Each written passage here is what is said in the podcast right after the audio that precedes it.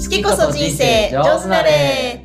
この番組は鎌倉在住アラフォースタートアップ経営者の男女2組がゆるく日々好きなことをお話しして人生をより上手に豊かにしていこうという番組です。パーソナリティの網野藤井です。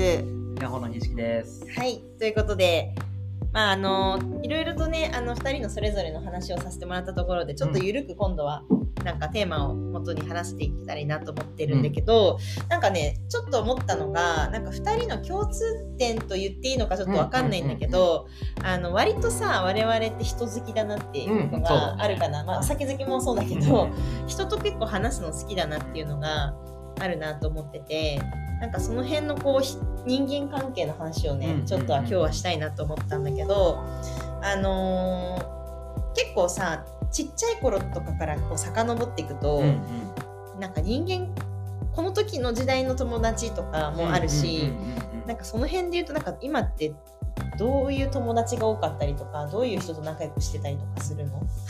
今？ざっくり。うん。今。まあ今別に過去のことも話してもいいけど、うん、そうね。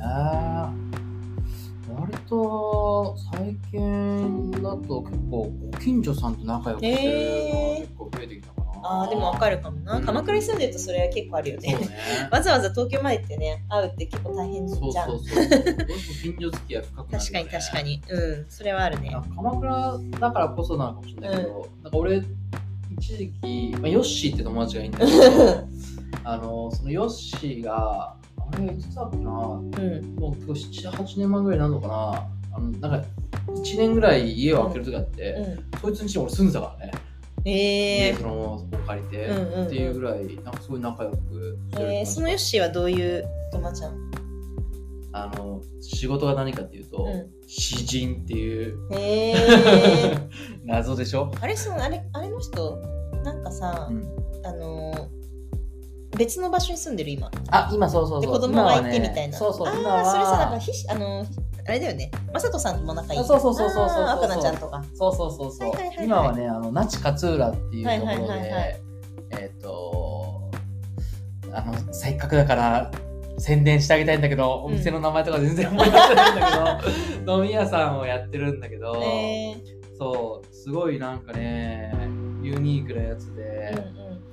なんか、まあ、詩人っていうことをやってるからなのかどうかわかんないけどなんか本当にそのまんまオープンなタイプ、でなんか本当に好きなように生きてる人でなんかこいつ本当こいつって言い方してるけど俺より年上なんだけどね。なんだけどなんか本当になんか裏表ない人ってさやっぱ信頼できたりとかさ、はいはい。そうね。安心できる人だったりとか何でも言えたりするじゃん、うんうん。だから本当になんかこういろんな自分が当時その時抱えてることとかっていうのを何も赤裸々に全て語れる友達みたいな感じかな、うんえ今もでもなんで地方にいるんだよね。今もそうだからその、えー。なんつうかそういう全然最近直接は会えてないんあそっだかそっか。うんけど、うんうん。うんさ1年ちょっと前ぐらいに遊びに行ったけど、っうん。ていうね、えー。そういうの鎌倉がきっかけでそういう友達できたりとか、ああいいね。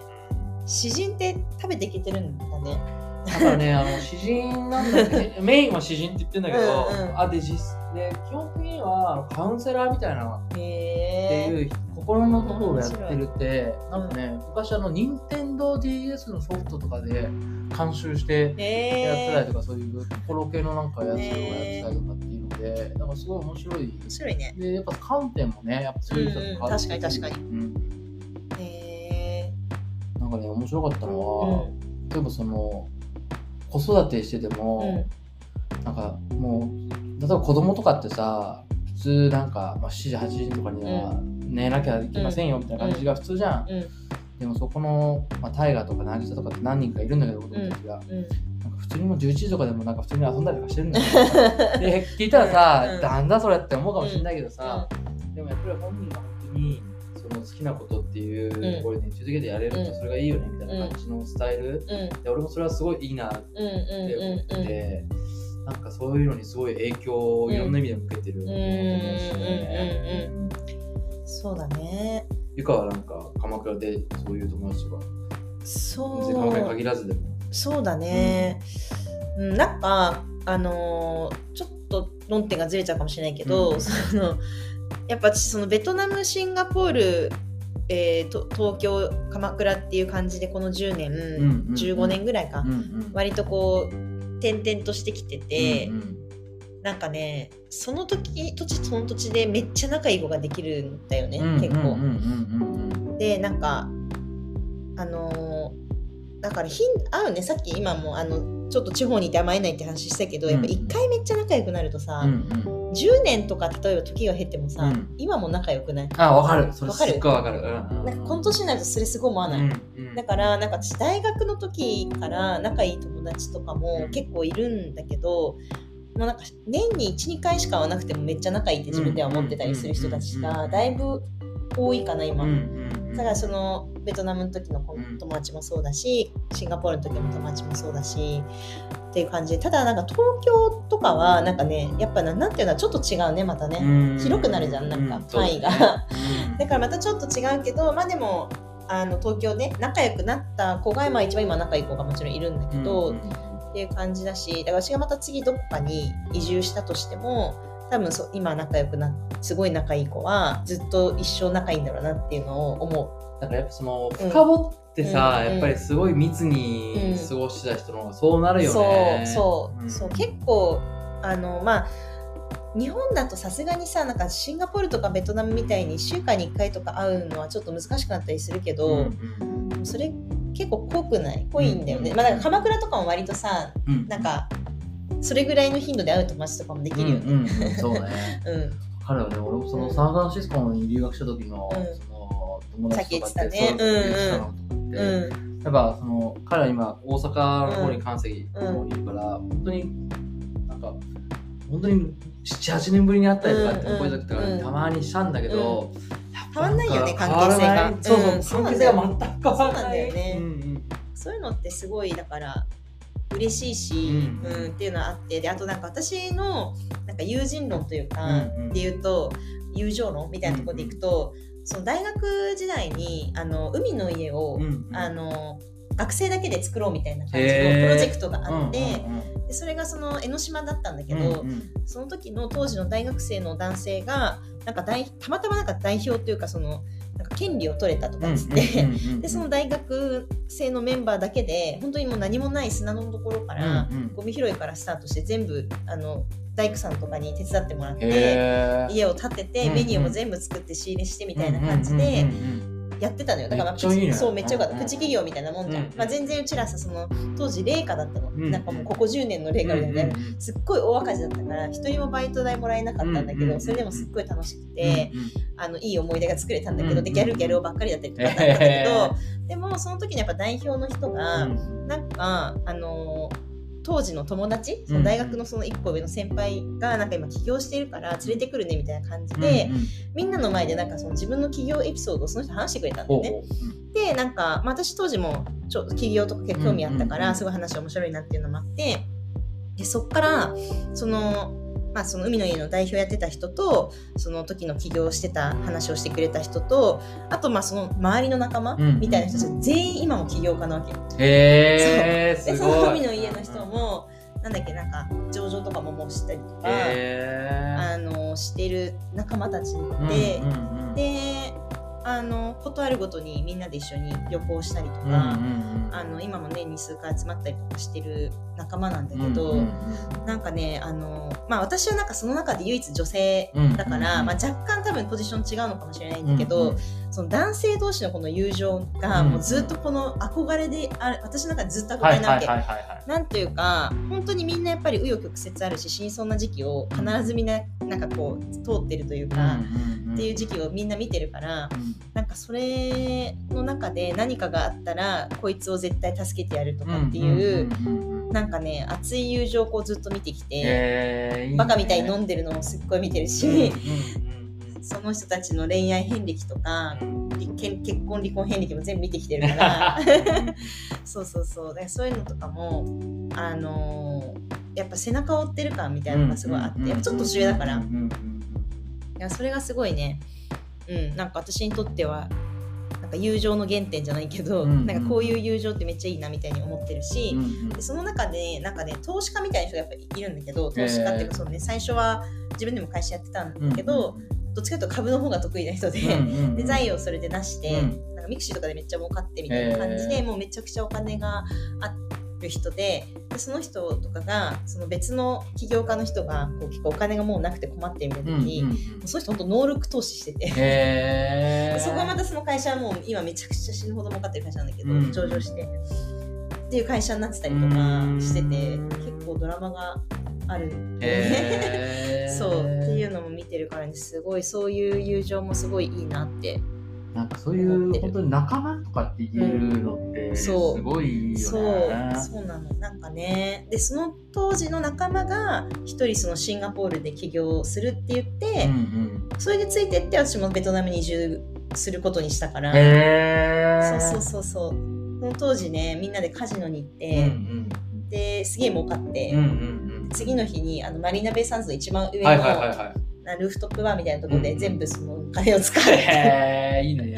豪快な飲み方をして、それで飛行機に乗るっつってうんみんなそのなんか現地集合現地解散だかうんら、うん。いやなんかあの一人はもう帰んなきゃいけないとかっつって仕事もあるしとかっつって言ってたのに、うボロボロになっちゃって、えあの何？飛行機で拒否されるっていう、うんうんそんな酔っ払ってる人乗せられませんとかっつって。ー でまたこうやってガラガラも戻ってきてマーライオンを見ながら自分もマーライオンだ 結構やってるんだろうね。た。でも企業関連でそういうのあるのいいね。そうだね。なんか本当にその当時はさ別に何の意識もしない。ただの大学生っていう。うん。どどどっちどっちかというとなんかギャルギャルばっかりのさ、うん集団の中に多分何人かちょっとそういうなんか志の高いって言ったらいいけどまあそういうのが好きなうんうん。人たちがいてまあそれたまたま仲良くなったっていう感じだやっねぱそういうの聞くとやっぱり環境って大事なんだなってそいうだね。うよね。めっちゃ思うそれは、うんうん。うん。やっぱあいつてかあいつができるんだったら俺でもできるっしょっていうのにやっぱなるじゃん。なるね。なんか本当にまあなんかすごく自分が計画してうん。自分のその友達の周りの環境を作ってきたとは全く思わないけど本当にあのありがたいことにその起業家の人だったりとうか、ん。そういう人がなんか周りにどんどん多いというか自分の中の環境にね多いからなんか普通それが普通というか、うん別にあんまり特別じゃないみたいなのは結構あるかもしいれない。やだから俺の場合で言うと真逆なわけ。えそのだってファックス使ってたんー、だ。そっかそ それまではねなんかそうそうそう30までぐらいの時はだから違ったんですね。すごいなんか羨ましかったもんね。うんなんかもうそれこそなんかそのリクルートの人たちが例えばね。なんかそうあるじゃん、はいなんかその感じが、コミュニティってさ、いろんなコミュニティあるよねなんかそういう意味ではね、確かに。そういうで別に大学もちゃんと行ってないし、そういうのもないしみたいな感じの、で別に都内に住んでるわけでもないから、都内の企業家コミュニティも一切基本的にはないまま基本的には来てたから、だからなんか唯一あるとしたら、まあそういうなんかあの例えばテッククランチとか、ああいうのののベント？イベントとかうんうんうん。の時に、まあ同じ。時に出た、うんうんうん。ピッチとかね。そうピッチの同期とかで、うん。はいはいはい。なんか1年に1回なんかあったりとかしたりとかね、うん。なんかそういうのはすごいたまにあるけど、うんうん。すごい嬉しいなと思う、うん基本あんまないのでうん。なんかすごいいいなっていうそうだねすごい思うなんかでも私今一番仲いいなっていう子が、うんうん私とは結構真逆のタイプのうんうんうん。天才女性なんだけうんど、うん。でもなんかその子とじゃあどうやって仲良くなったのって言ったら、うんうん。あれでアワーバーだよ。青バーなんだ。アワーバーで私がナンパしてうんうんうん。なんか面白そうだなと思って、うんうんなんかみんなで今度あのワカサギつく行くから行かないっていきなりメッセージして、へでしかも普通だったらなんかさなんでこいつって感じで断るじゃん、うん来てくれて、うん。そっから仲良くなってる、ーへー。今まで何十回も旅行行ってる仲になっててっていう感じで、そうだね。なんだろうね。な何がこうお互いを引きつけてるんだろうかっていう感じだよね友達とかって。友達作り上手な気がするよね、そうかもね、なんでだと思う人に興味があるからかな、うん。あ人に興味がある。うんそうだね。なんか面白いと思ったら結構声かけちゃうかも、えー、そうそうそう。ななんかだから多分なんだこいつと思って無視してる人もいっぱいいると思うね。私のメッセージ。こういうふうに一方的にいきなりなんか飲もうよとかって言って、うん。うん無視する人も多分いっぱいいて、うん別に全然気にしてねって感じそれは私が、うんうん。なんでさ、ん。そういうのを気にしない人になれたんだと思う。えー、うーんダメでなんぼって思っててでもそれによって成功体験があるからじゃない？すごいいい友達が作れたりとか、うんうんうん。なんかいい機会を自分そこで作れたっていうのがあるのと、うん。あとはやっぱり自分にある意味なんていうんだろう別にダメでもともとっていうか、うんそなんかそういう意味でダメでもともとの精神がその自信ともちょっと違うのかもしれないけど、うんうんそうねなんかそそんなもんだよねって思ってるうんところもあるっていうかかな。まあだからその例えばまあわかんないけど返信がなかったりとか、うん。ダメだったとしても別にそこに痛みを伴わないんだろうね。そうだよね。だけどさやっぱりさ日本人の人は特に多いのかなってイメージがあるけどさ、うんうん。なんかさ言われたら断るのが苦手って人結構多いじゃん。あの何かに誘われたりとか、なんかお願い事とかをうん。された時に断るの苦手って人多いじゃん。うん。うん。そういうの人たちってさ、なんていうのだからそういう人たちは自分その人たちのことを考えるから、うん。うん。誘いづらいんだろうね。ああはい。相手のことをこうそうだからみんなすごくやっぱりおもんばかってる。だから私うん。結構そういう意味では空気読めないキャラっていうか、空気読めないタイプだか、から読まないのか。うん。まあまあまあ読まない読めないって感じだから うんそう気にしないからね。うん。本当は嫌な気持ちになってる人もいるかもしれないけど、うん。まあ、それでいいやってなっちゃってるかもしれない。まあでもそれで別に言うかもいいし相手も喜ぶ人そうでもなんかどっちかというと会いたいと思って声かけてるわけだから、うん。まあでも嬉しいけどねそうそうそうそうそう普通はそう、ん大体。そうなんだよね。別になんかね嫌な気持ちにはそんななんないやん、うんうん。まあ、めんどくさはあるかもしれないけど、うんうんうんそうそうそんな感じかな。えーそれがやっぱ友達作りでもうん。発揮されてきてる。ってことだねでもそれ友達じゃなくてあとなんか仕事も結構ハブにもなんなるタイプじゃない？私は結構ハブがな結構企画するのが好きなんだよね多分、分リクルート行った時とかも、そのいきなりさなんかさリクルートって、うん。あの電話があるのね、うん。電話があってなんか内線が分かるわけそのどこどこ部署の何々さんとかっていうのが、検索したら出てくるのよ、うんうんだからかいきなりその何々部署の何々の何々さんにちょっと連絡したいなと思ったら、内線で電話かけれるの。なるほど。リクルートの中うで、んうん。それでなんかこうあのリクルートって社内法で、週にえ月に1回かな？かなんかあのいろんなそのないリクルートの人のフィーチャーされてるなんか社内法みたいなのがあるわけ、えでそれとかを見てあこの人面白いなと思ったら電話かけたりとかで一回なんかランチしませんかとかですね、あったりしてたよ。えー。とかあとなんかでもやってるやついなかったでしょ多分周りであいなかったかもね。こいつ何なんだろう いやいやいやいや。あとなんかあれだねそのそのゼクシーとかの中でも、うんうんもう部署が違うと別に仲良くなる機会がないっていうか。そうそうそうないじゃん。だけど、なんかバス旅行を企画して、うん。関係ない部署の人とかに声かけて、こうやっていきなりあの机とか回って、あるんですけど行きませんかって あの、スノーボードツアーしてた。うん。バス借り切って。いいね。そうそう、楽しかった。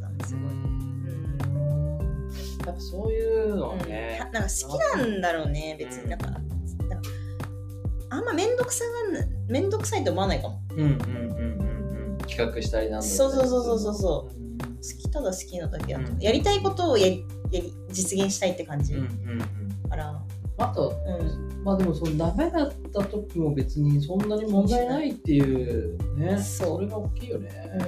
まあ、営業とかもそうじゃんね別に。そうそうそうそうそうそう。でもさなんかマイナスを生み出さないじゃん別に、うんうん。ダメでも、いやそうそねの感覚かも。我々で資金調達とか例えばそうそうそういのとかねそうダメで元々だから。うんうんうんでもなんか声かけたことによってそのい可能性がちょっとでも上がるうんから、うんうん。そっちの方が得じってね考え方、学びがなんかあるかもしれないし ダメかもしれないけど。ダメではダメでもともとだからね、うんどっちかというと、うんプラスしかないねそういう意味では。うんうん。って思ってるかも。確かうん、にうん、だからなんかその私この話したことしないけどそのシンガポールに住んでた時に、まあ、そこから今の授業を始める、うん。あの日本に帰ってきて起業するんだけどだからその前段階本当帰るもう間際ぐらいに何をやろうかなっていうのをき考えてて、うんでその時にでもなんかそのまででウェブのこと私も全然知らなかったうんから、うんうんとりあえずウェブサービスの本を買おうと思ってほう。日本でそのなんかウェブサービス作りみたいな、うんうん本を買って、うんでそれがなんかいろんな人が書いてる協調の本で、後ろの方になんかこうライターの人の名前が書いてあったうんわけよ、うん。でその中の人になんかメッセンジャーかなんかうん。でシンガポールからメッセージして、あのよかったら一緒になんかウェブ作ってくれませんかみたいな感じで連絡して、うんあの飛行機代とか払ってシンガポールに来てもらって、うん。うん1ヶ月ぐらい一緒に仕事してもらへった。そうそう。でそれで今のその、まあ、今全然違うサー,、まあ、アミっていうサービスだけどその前,、前段というか、うんうん。ウェディング系のメディアみたいなのをその時ちょっと作ってたんだけど、へその前段があってそこから資金調達した。でもそうだよね。俺もその今の例えば授業で言っても、うん。例えば最初さっきあのまあなんか画像認識で野菜かなんとか見分けたらいいんじゃないかって、じゃあこれどうやって撮るんだってこのロボットアームなんて何もで、ノウハウも何もあるわけじゃないし、うん。ネットワークもあるわけじゃない中で、最初どうしたかっていうと、うん。そのロボットアームが必要だってことは分かりますと、ロボットと動くものとかっていう、でこれを実際に形にするためには、えー今知見持ってる人ってどういうとこかなと思って、うん。まあすぐパッと思いつくのってさ、例えばその日本で有名なところで言うとファナックとかヤスカとかさ、そういう超有名なロボットメーカーってのあるわけよ。でもここにさ僕こんなことを思ってて、そうだよね どうやったらいいですかみたいな言って連絡してもさ絶対何もしてくれるわけないじゃん。で何したかっていうと、知見持ってて、そういうまあとりあえずなんか話聞いてくれるのってもしかしたら大学の先生かもなと思って、えー、ね。もう大学の先生に100件以上連絡したの。えー。でそのアームの先生もいればその動く部分の移動体とかって言い方するんだけど、移動体の部分の先生とか、もういろんな先生に連絡して、えで10人ぐらいはね話できたんだよね。で実際その子から最初共同研究から至った先生いて、えー。最初形にできて先生とかいたりとかしたから、うんうんうんうん。それとかもう本当にダメ元、そうだよね。うんなんかねそ、それはね、なんか大学の時から結構それあったかもしれないですね。うんうん私、フリーペーパーずっと作ってたから、うんうんフリーペーパーのその取材をさせてくださいって言って、うん。私、その、まあ、青学なんだけど、うんうん。その、図書館で私、それこそビジネス書を結構見る読むのが趣味だったんだけど、うんうんうん。大学生の時に？そうそうそう。おーすごいね。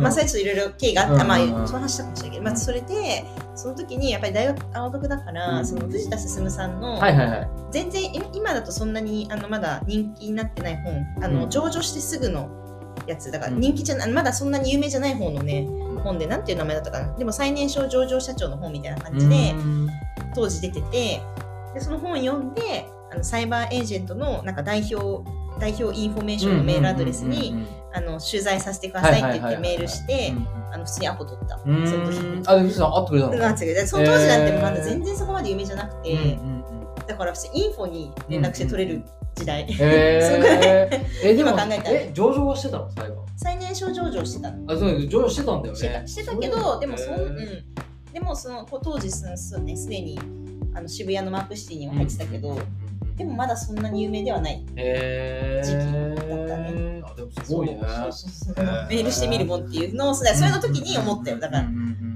やればなんかなんいろいろなんかやらせてもらえるなみたいな、うんうんっうんうん。ていうのはそこで結構身についたかもしれない。確かに。でもそういうなんか、よくわかんないインフォのやつとかでもさ、意外と面白い話につながったりとあるよね。そうあるあるある全然ある、なんかそのフリーペーパーそれを見た人が私に電話してくれて、うん。でそれでなんかあの青学ウェブっていうのを作ってるうん。人とまた話そこで話がいろいろできたりとかしてうん。今もその人会社やってるサイサイブリッチっていう会社やってるんだけど、うんうんうんうん。そうそうとかっていうね感じもあったからなんかいろんな出会いのきっかけがどこに落ちてるかわかんないってうんうんいうんうん。すごい。でもなんか受け,、受け身じゃないっていうのが大事だね。あーそうだね。うん。なんか自分ばっか誘ってるなって思う時もあるけど別にそれはそれでいいじゃんっていう、嫌だったら断るっしょって思ってる部分もあるから、確かに、うん、えーでもそれが結構ゆかを作ってきた部分の大事なところな気がするね。そうか。もなんだろうでもさ持って生まれたもんなのかな？何なんだろう。ね。あーでもやっぱ確かにそのなんかドバイにドバイに住んだ時とかも、うん。結局自分がアクションしないと一生友達できないじゃん。英語喋れないし。そっかそっかそっかそっか。そうそうそう。あそれは結構あっうんたのかもしれないね。最初はだからその本当にスポーツとかしてうんうん仲間に入れてもらってたけどそうだね。なんかそれで英語喋れない中でサマースクールに入れさせられたりとかうんうんあったから、なんかこう消極的だったり受け身だったり生きていけなかったうんうんうんっていうのはあるかもしれない。か確かに。ら。それはいい環境うん、だね。うん、うん、そうそうそう。なんか何でもね不自由なくね、うん。自分の元に入れてたら、うん。そういう気持ち芽生えないもんそうだね、日本の中学とか通ってたらなんか全然違いそうだよなと思う、うん。自分の人生。確かに確かに。そう思う。なんかこうなってなさそう。そうだね、もっとなんかちゃんとしてたかもしれない。ちゃんとっていうかもうちょっとおおしとやかになって。たでもね、もう自分最初からね、もう男っぽかったけどね、えー、自分が男だと思ってちょうど幼稚園時代とか過ごしたの。うーんそうだからあんまか逆に言うと三つ子の魂変わんないなっていうのもあるよ。確かに確かに 好きなもの変わってないもん、あんまり。この間さその聞いてたらさ、ん面白い人えっと子供が今、うん。24の女性うん。なんだけど、うんちっちゃい時は、うんなんかずっと引っ込みじゃんだったんだって、うん。で小学生とかでもうん全然なんか家で一人でいるようなその子で、うん。この子将来大丈夫かなってそのお父さんずっと思ってたんだって、でそのこの間結婚式があってでそしたらそのお父さんが何が一番驚いたかっていうとその会社の同僚の後輩から姉子って呼ばれたんだって。あいつはいつ姉子って呼ばれるようなキャラになったんだっていう。のですごいびっくりしたって話をしてて。だからなんかその小学生とかまでそういうちょっと陰気なタイプでも、なんかその後で、まあでも大体みんなさ何かしかさ、うん。なんていうかきっかけもあるんじゃない？そのなんかうんグラデーションっていうか実はその二面性みたいなものもあって、うちに秘めてただけのパターンじゃないまあね、ん。そうかもしれないけどね、ポンって出てきちゃったんですそれが。何かのきっかけで。面白いよね、面白いということで、まあ、じゃあ友情をテーマにお話をさせていただいたけど、まあ、ちょっといろいろ脱線しながら、あのただねそうなんかどうやって人を人とのなんかやっぱりねつながりで生きてるようなもんですから我々。そうですね。本当にそ辺の、のうん、話ができたっていうのはすごい面白かったなと思います。はい、はい、ではありがとうございまはい、あした。りがとうございました